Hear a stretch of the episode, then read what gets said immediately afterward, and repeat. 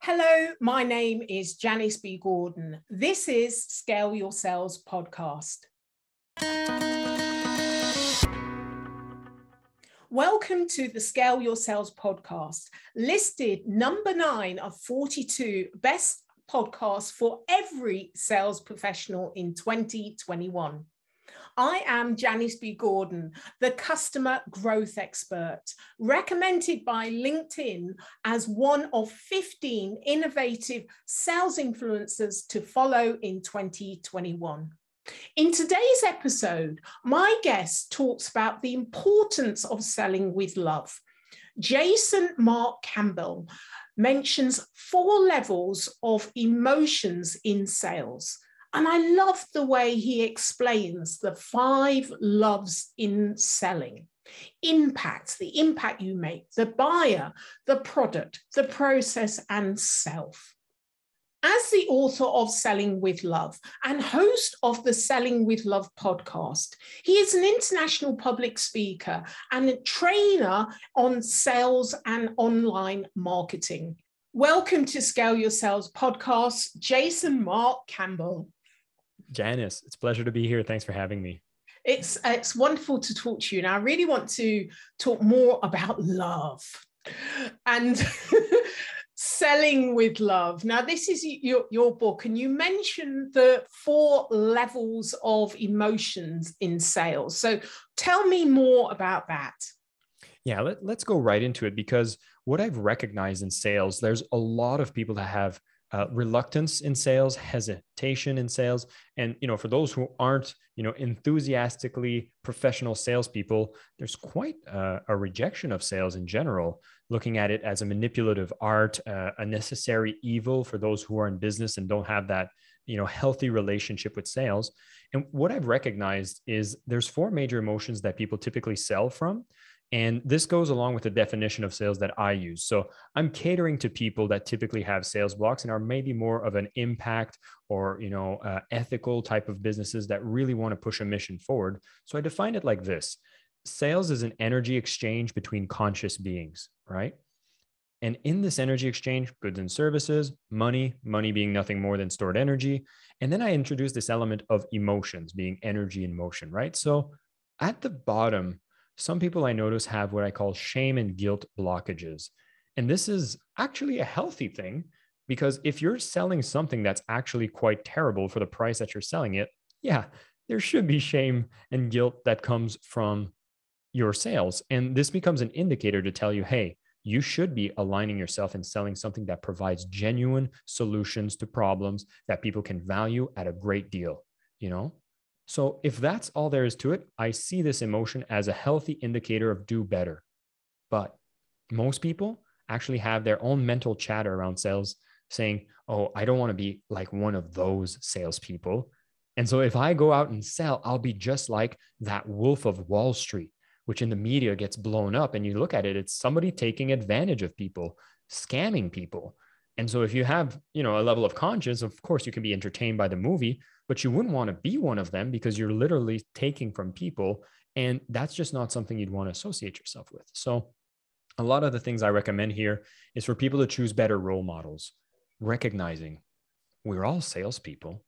And some of the best people we look up to are also salespeople. Whether you're an Oprah Winfrey fan or an Elon Musk fan, hey, do I dare to say even you're a Donald Trump fan? Whatever it is that you look up to as someone that's influential, and that you know is doing the kind of mission that you believe in aligns with your values choose that as the identity of how you want to sell and recognize that what you see in the media as the manipulative sales is not the way that good sales happen. That's just the glorified version of hollywood. And so the great salespeople are not selling from this energy and you don't have to neither. So you can do it with a way that aligns with your values and that truly serves people and of course, there's a lot of work you could do when it comes to your childhood, maybe your fear of rejection. And that's a whole other topic. And, you know, if you're on a journey of personal growth, well, I'll tell you this being a salesperson is some of the fastest growth you'll ever face because there's such a quick iteration facing rejection, getting no, learning about interacting with people, being in a relationship with people, every single lead, every single prospect. And so, yeah, it's a fast growth. And if you're not ready for it, it could be something that paralyzes you. But I would encourage people to embrace it and to do it powerfully. So that would be the first of the emotions that I see people where they're completely blocked from selling, but it's easy to overcome if you're trying to try if you're trying to structure it in a different way and look at it from a new perspective. Does this make sense, Janice? Um, it, it, does. I'm uh, I'm just wondering what are the the four. I mean, I know you've mentioned um, one. So what are what are the other three? The next one would be the fear and pride paradox. I have then the rational sabotage. And then the ultimate peak state is to actually sell from a place of love, the love emotion. And that is when you know what you offer is so much more than what you ask in return. And so you become excited, enthusiastic, and energized to be able to sell in a powerful way. So that's the second. No, those are the next four. So you have oh, okay. fear, okay, pride, right. paradox, rational sabotage, and selling with love. Brilliant, lovely, excellent. So, um, then explain to me the, um, the five loves in selling. So we've got the four levels, emotional levels. So what are the five loves in selling? Yeah. So often when I introduce the levels is because people actually don't realize that there is a level of selling with love. And you know, if you're a professional salesperson listening to this saying, what are you talking about love and sales? Come on now. Honestly, you'll see that you can replace love with a word that might be more aligned to you. Call it responsibly, selling responsibly, selling while caring about the sales you make.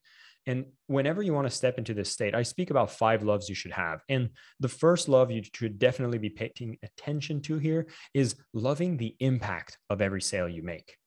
See, when you make a sale, an impact will happen. That'll happen directly to the buyer if you're working with an organization that's doing multiple sales, more and more people that buy into the product or service that you do, there's going to be a ripple effect within that buyer's community and ultimately in the world. I mean, if I become an excellent salesperson, I can't think of a movie like uh, Thank You for Smoking. I don't know if you've ever seen this movie, Janice, where a man is a lobbyist for big tobacco. And the more he's affected at, as his job, the more he's getting people to actually pick up cigarettes as a habit. Now, I don't want to create any shame around smoking, but the more effective you are, you're realizing you might be having a negative impact on the sales you make. So keep that on your conscience, right? So there's a ripple effect of every sale that you make, especially if you do repeated sales. And I often often want to include also what's the impact that you have for yourself. Because if you're selling, you want to you want to make money, you want to provide for your family, you want to grow in your career, and that's okay. And when you start with really mapping out the impact that you make, you start having the right marketing material and being actually excited getting out of bed and going to make those sales. So that's the first one. Now, moving forward, once you have that, I talk about the second, which is love the buyer. And the clearest way to explain how to love the buyer is very simple understand the buyer. This is where you do your market research. This is where you define your target avatar. This is where you do surveys, you get on interactions, and start truly understanding what's the problem you're solving? How are they seeing it? And how do you speak the language so they'll understand the value you provide? And then the third love is actually loving the product. And what I suggest for people here is don't fake it. You know, you hear fake it till you make it. No, no, no. Don't fake it. Make it. Make your product amazing. You know, when I was talking about the shame and guilt blockages earlier, well, if your product isn't at the standard of what you're selling it as, up the standard of your product. And so what can you include? How what features could you modify? What price adjustments can you make? And i'm usually not suggesting people to reduce the price. I actually suggest them what would it look like if your price was higher? What features would you need to include so you'd still be confident selling it knowing that it truly addresses the needs of your buyers? Because you've done the previous step. You've taken the time to understand the buyer. This brings me to the fourth level or the fourth love in sales which is actually love the process of selling and this is where you get curious, you get excited because you know the impact, you understand the buyer, and you have a great product. So why not use every trick in the book that allows you to be more effective in the way that you're selling? Yes, go out and find these CRMs. Yes, use these tools to automate your work, reach more people. Yes, use these tools that allows you to convert, use these scripts that make you more effective. And this is not manipulation. This is actually empathy. This is you learning the language that is necessary for people to understand the value that you want to provide to them. You've done your homework. You're coming from a place of love. So go use the tactics that are necessary for you to make those sales necessary. Now, I, I do add a caveat in this one, Janice, which is use the magician approach, which reveals his trick, which is like, you know, if you're pulling a, a rabbit out of a hat and then you make it, you know, where did it come from? And you say, does everybody want to know what happens to the rabbit when I make it disappear? People ask, well, what, what? And you're like, well, I kill the rabbit people would be shocked. They'd be like, "What? Why did you do that?" And so if you're using any tactics in sales, go with it with the mindset that what would happen if you would reveal every technique to your buyer? Would they be appalled? Would they feel cheated? Well, use the techniques that would pass this test and then go boldly and sell. And then the final one, Janice, is actually a bit where I bring the personal growth element, which is a big background of what I've done, which is love the self. A lot of this comes back to how do you perceive yourself? How do you manage your own energy? How do you show up with, you know, the enthusiasm, the excitement, as well as the energy necessary? Because sales, it can be a tough gig. We face rejection. We have emotional cycles. So what habits are you doing to be at your best self? And recognizing that every time you show up, you show up as your best. I pull from a author that I really love, which is Don Miguel Ruiz, The Four Agreements. And one of them being, you're always doing your best, even if you're having a bad day. So don't go there with an idea that, oh, I feel like I'm, I'm not doing well. No, you're doing the best for now. But if you want to improve, that opportunity is always there.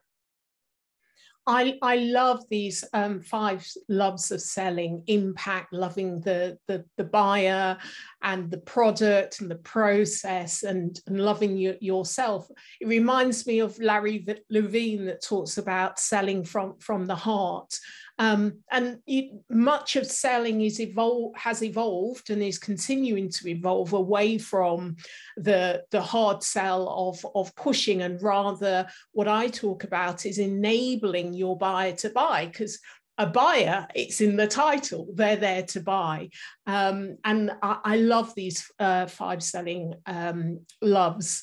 Um, yeah, I think I'm going to use that, and especially impact as well, focusing on the impact that that you have and the the outcome. So yeah, this is this is great. So thank you for sharing um, that with us, uh, Jason. So this is for all in your book, selling with love. Um, so I, I, look forward to um, kind of discovering more about, uh, about this. I'm kind of like half halfway through, so um, I wanted you to share that at, at the top. So you mentioned about personal development and i know that you you know you prior to the pandemic you were working with with Mindvalley and you're still a contractor with with Mindvalley. So i wanted you to share this uh, story of how they adapted in the pandemic because i thought this was really interesting we're still adapting to the pandemic um, and having to adapt the way that we do business. So I thought it would be useful for you to share more about that. Yeah. Well, I, I do want to add a fact that I had Larry that you've quoted with selling from the heart. He's been on my podcast as well. And what I've noticed as a trend that you're also noticing is that this is a new way of selling that is being embraced. And it's almost like the idea is so relevant, so fresh. And I've seen five people release books of a similar genre. I have a lady that I've interviewed talking about selling like we're human. There's another person that wrote a book called Sell from Love. And this is great. These are all allies that are making that shift from the old guard to the new. So I'm very excited about that trend. Now, if I'm speaking about adapting to the pandemic, an example of Mindvalley, I didn't stay with them that long once the pandemic hit. But one thing I would say is being that it was quite an uh, an agile company and it also noticed a lot of trends ahead of time. We had been investing for you know two years three years prior into technologies that allow for remote work. We had already noticed that there was a huge demand from the cut the top employees the people that wanted to spend more time with their family and even being that these were values we were encouraging to our clients who were studying personal growth we started upgrading the capabilities to allow for remote work creating policies around that and so when the pandemic hit, and now we had a remote distributed team, already we had offices in Europe, offices in Asia, and then some people were located in America as well. We already had the capabilities and processes to be able to come together and still be operational. So this was good. Now, we also had live events. And what I've noticed is there's a lot of companies, what they had as a, a business model was live events first, digital products second. But the model for Mindvalley was actually digital products first, live events second. And so, with the fact that these live events were cut, it's very interesting because they were such an amazing experience for our customers, but they were not profit generators. No, they were experience enhancers and loyalty enhancers for our clients. And so everybody understood that, yeah, live events can't happen. So we started to create more of these ways that we could connect digitally. But it gave us an incredible level of focus. You know, at first we were quite careful. We were noticing buying trends were quite down from the moment the pandemic hit. Nobody knew what was going on. But then something interesting happened. A lot of people being in lockdown having a little more extra time, have actually turned to personal growth as a way to use that extra time to continue to grow and to start implementing ideas when it comes to mindfulness, spirituality, you know, health and fitness. And this was a niche that we were already very big in. And so we were quite lucky as an organization at the time. We saw buying trends go up. And because we didn't have live events, everyone was focused on the digital experience. So we actually saw productivity go up. And so we got quite lucky when the pandemic happened as an industry. Uh, and now things are normalizing. You know, we've we've adapted to this new normal, uh, but we're really uh, excited to bring back these live events. And this is going to be the exciting things that I know they're doing for this year, uh, bringing everybody, the big community together. And boy, are people looking forward to it. I think we're tired of being locked down and we're looking for that magical space to connect. And I know these events are going to be quite a popular one. So I'm excited to participate myself. I talk a lot about um, buyer experience and, and how selling is not about, and I think you talk about this, it's not about the product, it's actually about the experience. And the reason why I wanted you to talk about Mindvalley is because it's all about the experience it's the experience that you have with yourself and you mentioned this in in your your five um, um, ways to, to, kind of love selling um, and it's the experience with your buyer. You mentioned um, that again really loving them and you mentioned the word empathy. So how do you kind of reconcile the experience and how important that is the experience of selling the experience with yourself personal development and empathizing with your your your buyers and your customers and really stepping into the shoes. Because i think when all of that happens then you're able to continue to evolve in line with what your buyers and your customers want. If you can step into the shoes of those the people you want to sell to serve, I say, then you're better able to do that because you're better able to empathize with them. And you're standing from a place of confidence and security within yourself because of the personal learning that you've done. So, talk to me more about that. Yeah, that's brilliant. Um, there's two big things I want to pick up from this. Is number one is there's so many products at Mindvalley that I am a consumer of, and so during my time there, I was, what do you say? Uh, I, I, hate the expression that they use, which is eat your own dog food. And I think we changed it in a cute one, which is actually sipping your own fine wine. Um, I don't drink, but still, I think it's a mm. cuter expression. And when it comes to marketing products that I actually would participate in, then it would be easy for me to empathize and to connect with what were the solutions that came to me. But I'll say a huge but. I am not the representative of every avatar that we do business with. And I think we sometimes get into a trap of only thinking that the person that we're selling to is exactly like us. And there's this interesting story I share within my book, which is about selling a product that I had actually no association with. It was a, a, a modality that I didn't necessarily resonate with. I didn't have the problems that it spoke about fixing. And I went to experience it myself and I said, well, it doesn't work really well for me. But again, I realized I am not the buyer. And so, in order to appreciate the experience and in order to design the sales process to resonate with the people, I'm a big fan of having those conversations with your buyers. And so luckily this was a product we had sold in the past and I could get on the phone with a lot of people who bought it in the past. And then I got curious. Like I'm an innately very curious person when it comes to the way I sell. So what I did is I started contacting them, asking them, why did you buy? What happened when you buy? Did it provide the solution you were looking for? Tell me how your life changed. What are the things you tell to people when the moment you bought it? Do you even tell your friends that you bought it? And I was able to discover so much about them and then I realized, wow, the transformation that this provides to the people who need it is enormous. So yeah, I designed the entire buying experience under understanding this and was even able to use a lot of their stories in the marketing material. Another thing I'd love to add to this is, well, a lot of times we feel that the sales process finishes at the closing, but actually there's an entire sales process that you need to build from the moment they've bought. It's just like thinking that, you know, one of the most commonly used sales closing techniques that happen for a lot of us in the world is will you marry me? But the success of the marriage isn't from them saying yes. It's about the experience that happens once that happened. And so thinking about the fact that when you sell what is the experience you've designed from the moment they become a customer so that they continue to have a beautiful journey? And that again is a sales process to make sure that they are truly moving towards the solution and getting rid of the problem that you've promised that you'd eradicate in the process I, I in Scale Your Sales Framework, we um, talk a lot about the buying process actually is the forerunner for the entire relationship. Because if that engagement doesn't go well then the as you say in the marriage uh, that you know the proposal doesn't go well then actually the marriage isn't isn't on a safe foundation so it's that's why you put so much energy or should put so much energy into that experience, into the buying um, process to ensure that the rest that you have the lifetime value of that particular uh, customer. So yeah, th- uh, that's really interesting. So what do you think in terms of the um, B2B sellers and, and buyers? And I know that you work a lot with B, B2C, um, but with B2C, B2B is following that track. So a lot of what we learn in B2C, we're actually now doing in, in, in B2B. And I think in B2B, we've recognized that we're not selling to a company, we're selling to individuals. And so there are a lot of similarities. In complex sales, there are a lot of differences as well. So do you think that the um, the industry has shifted enough to be buyer and customer centric? Yeah, it's interesting because of my lack of experience in B2B. I often think like, oh, I think B2B are way ahead of the B2C. But when I hear you say this, I'm like, wait, no, there's trends that we're ahead of the game and the industry is catching up. It's not there yet.